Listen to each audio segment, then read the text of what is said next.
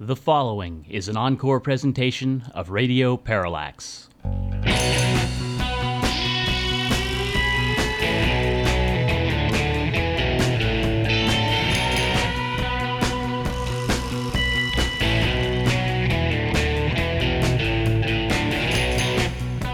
This is Radio Parallax, a slightly different perspective from a slightly different view, with topics that include matters in science, technology, history, politics, current events, and whatever we damn well please. And now the host of Radio Parallax, Douglas Everett. Welcome to the program. We're pleased to note that returning to the show in our second and third segments today will be author and former prosecutor Vincent Bugliosi, whose current book, The Prosecution of George W. Bush for Murder, is a provocative and serious effort we need to talk about at some length. We will do that later in today's program. Stay tuned for that. We're sure it's going to prove worth your while. Let us commence today's program as we like to do with on this date in history, in our, which in our case today is June 26th. It was on June 26th in 1483 that Richard III usurped the English throne from his 12 year old nephew, who disappeared after being confined to the Tower of London. His skeleton would, however, be exhumed 200 years later. Richard III's tumultuous two year rule ended when he was killed in battle with Henry, Earl of Richmond, who became Henry VII. On June 26th, in 1541, Francisco Pizarro, the Spanish conquistador who explored and conquered Peru, along the way murdering the Inca king Atahualpa, was killed by his followers after a feud. To which Radio Parallax would like to editorialize Good!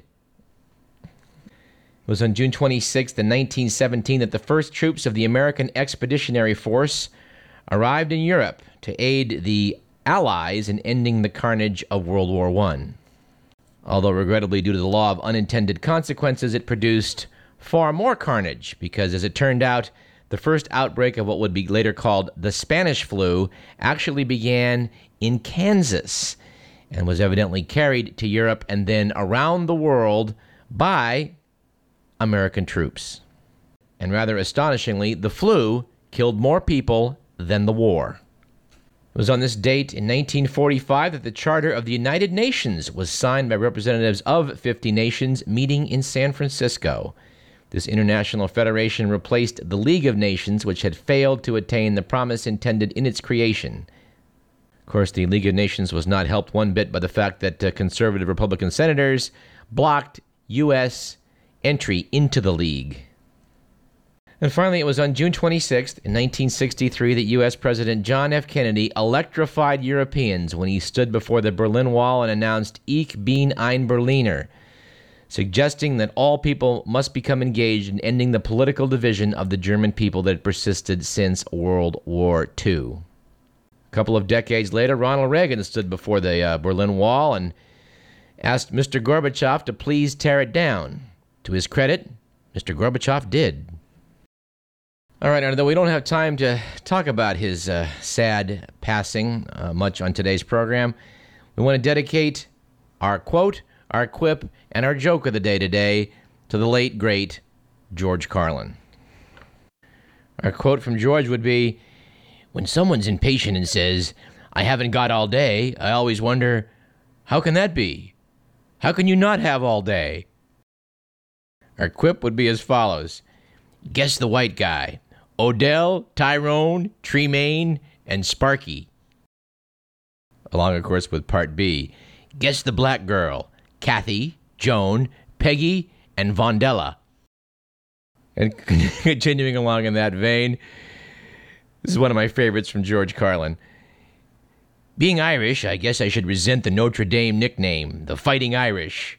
After all, how long do you think nicknames like the Bargaining Jews or the Murdering Italians would last? Only the iconic Irish could be so naively honest. I got the feeling that Notre Dame came real close to naming itself those frickin' drunken, thick skulled, brawling, short peckered Irish. And you can bet on next week's program we'll have more to say about the late, great George Carlin.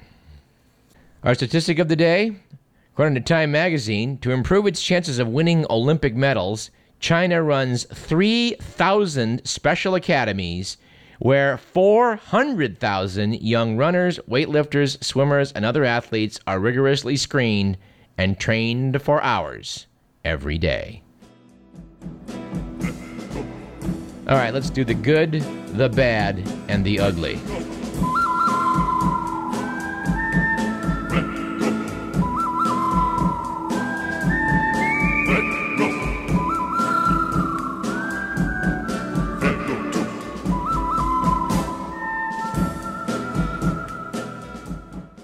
According to the Week magazine, it was a good week last week for The Devil You Know, after a Romanian village re elected Mayor Nicolae Ivascu, even though he died shortly before the election.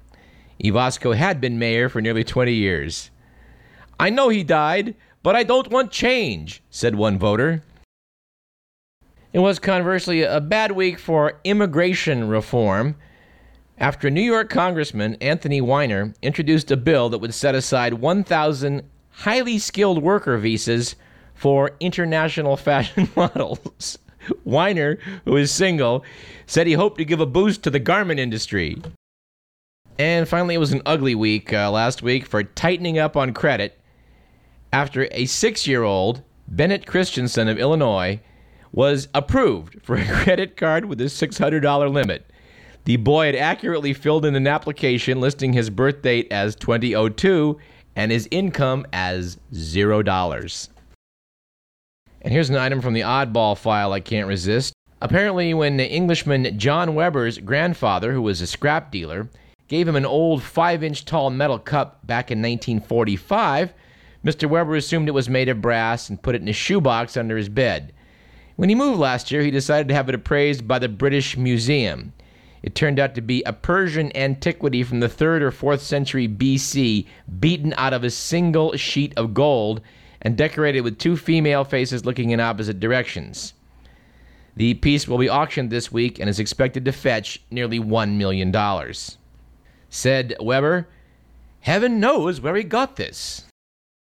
And uh, closer to home, I don't know if you noticed the uh, article in the Sacramento Bee about how um, uh, there seems to be quite a mess over the installation of water meters. Uh, somewhat uniquely, Sacramento, being at the confluence of the American and Sacramento rivers, has been grandfathered into a situation where it did not have water meters until recently. So far, it appears that uh, after buying 32,000 meters, the city has lost 4,500 of them. It was noted in the Bee that some of them may have been sold off as salvage. Now, some folks out there think that putting water meters in is a really good idea to conserve water because what it means is people will use less water because they have to pay more for it, and thus there'll be more water left in the reservoirs, which, of course, can then be sent south and transferred to the hands of real estate developers in the greater Los Angeles area who can then build more homes with the extra water. And amazingly, it's Friends of the River that have pushed for this uh, this uh, rather dumbbell uh, measure. Uh, maybe Friends of the River ought to rename themselves Friends of the Angelino Developers. Actually, Friends of the River has done a lot of good things here in Sacramento, and so it makes it extra disappointing uh, that they have backed such a boneheaded move uh, here in Northern California. And how about this item from Zimbabwe? After increased uh, pre election violence, where members of the opposition party were being uh, openly murdered, uh, Morgan Tsvangirai, the opposition leader, decided to withdraw from the runoff election.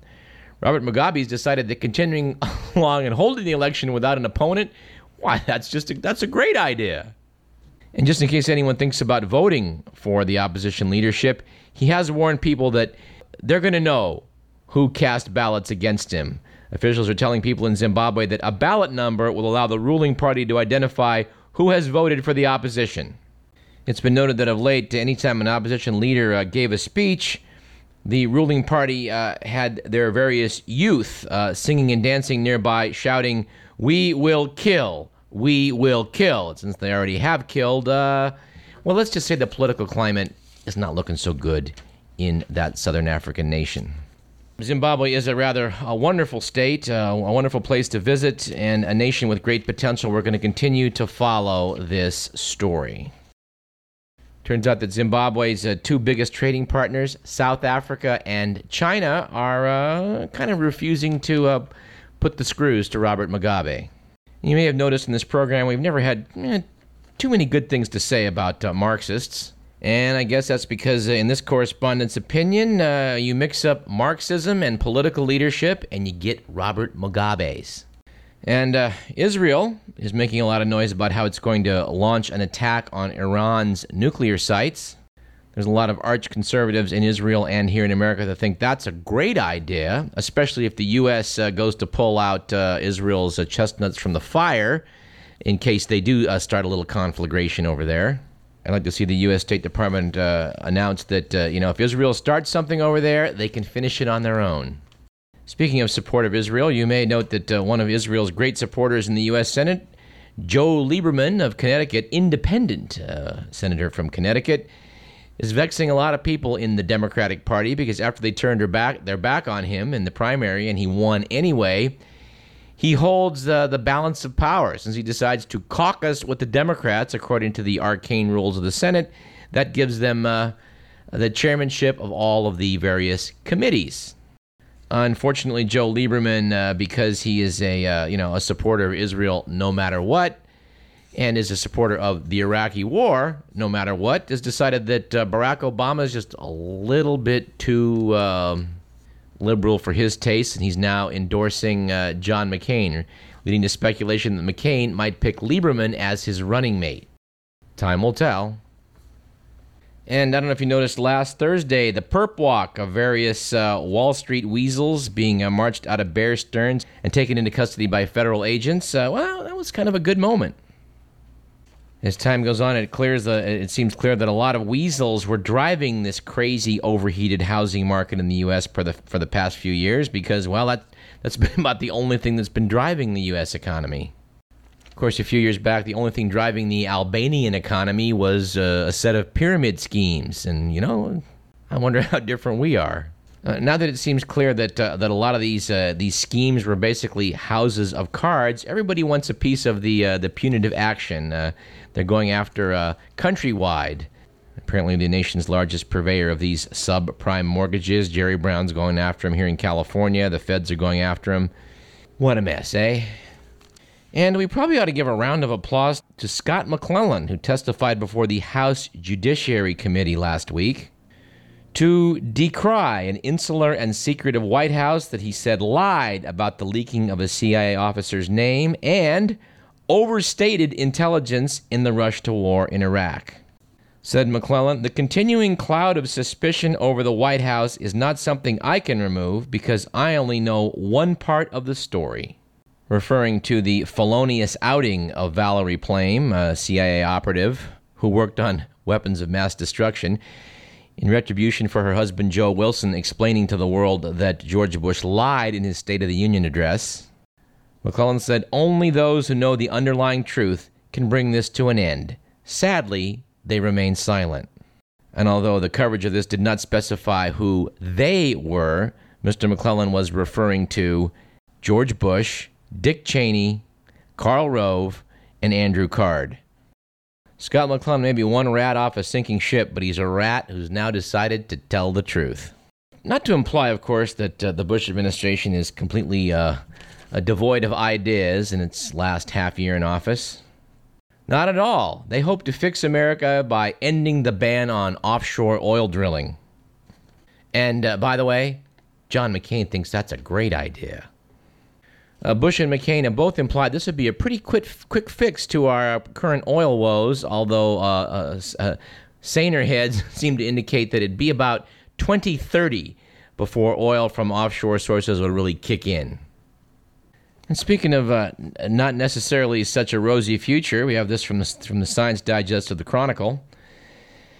The world's population will reach 7 billion in 2012, even as the global community struggles to satisfy its appetite for natural resources, according to a new government projection. Currently, there are 6.7 billion people in the world. The U.S. is the third most populous nation on Earth, with 304 million people, ranking behind only China and India.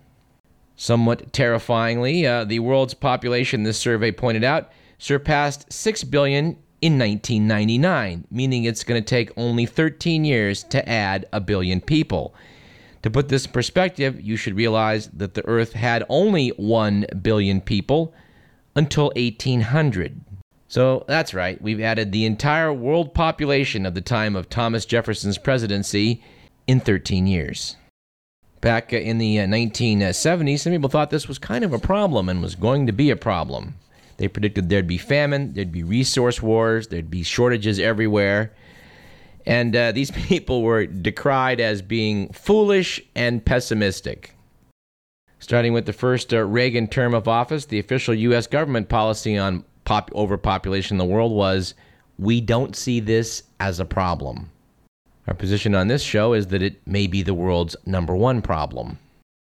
And uh, let's see if we can close our segment with a little bit of uh, up note. Uh, I was very encouraged by the Sacramento Bee, page one yesterday, showing a picture of some people growing turnips in an urban area in Sacramento.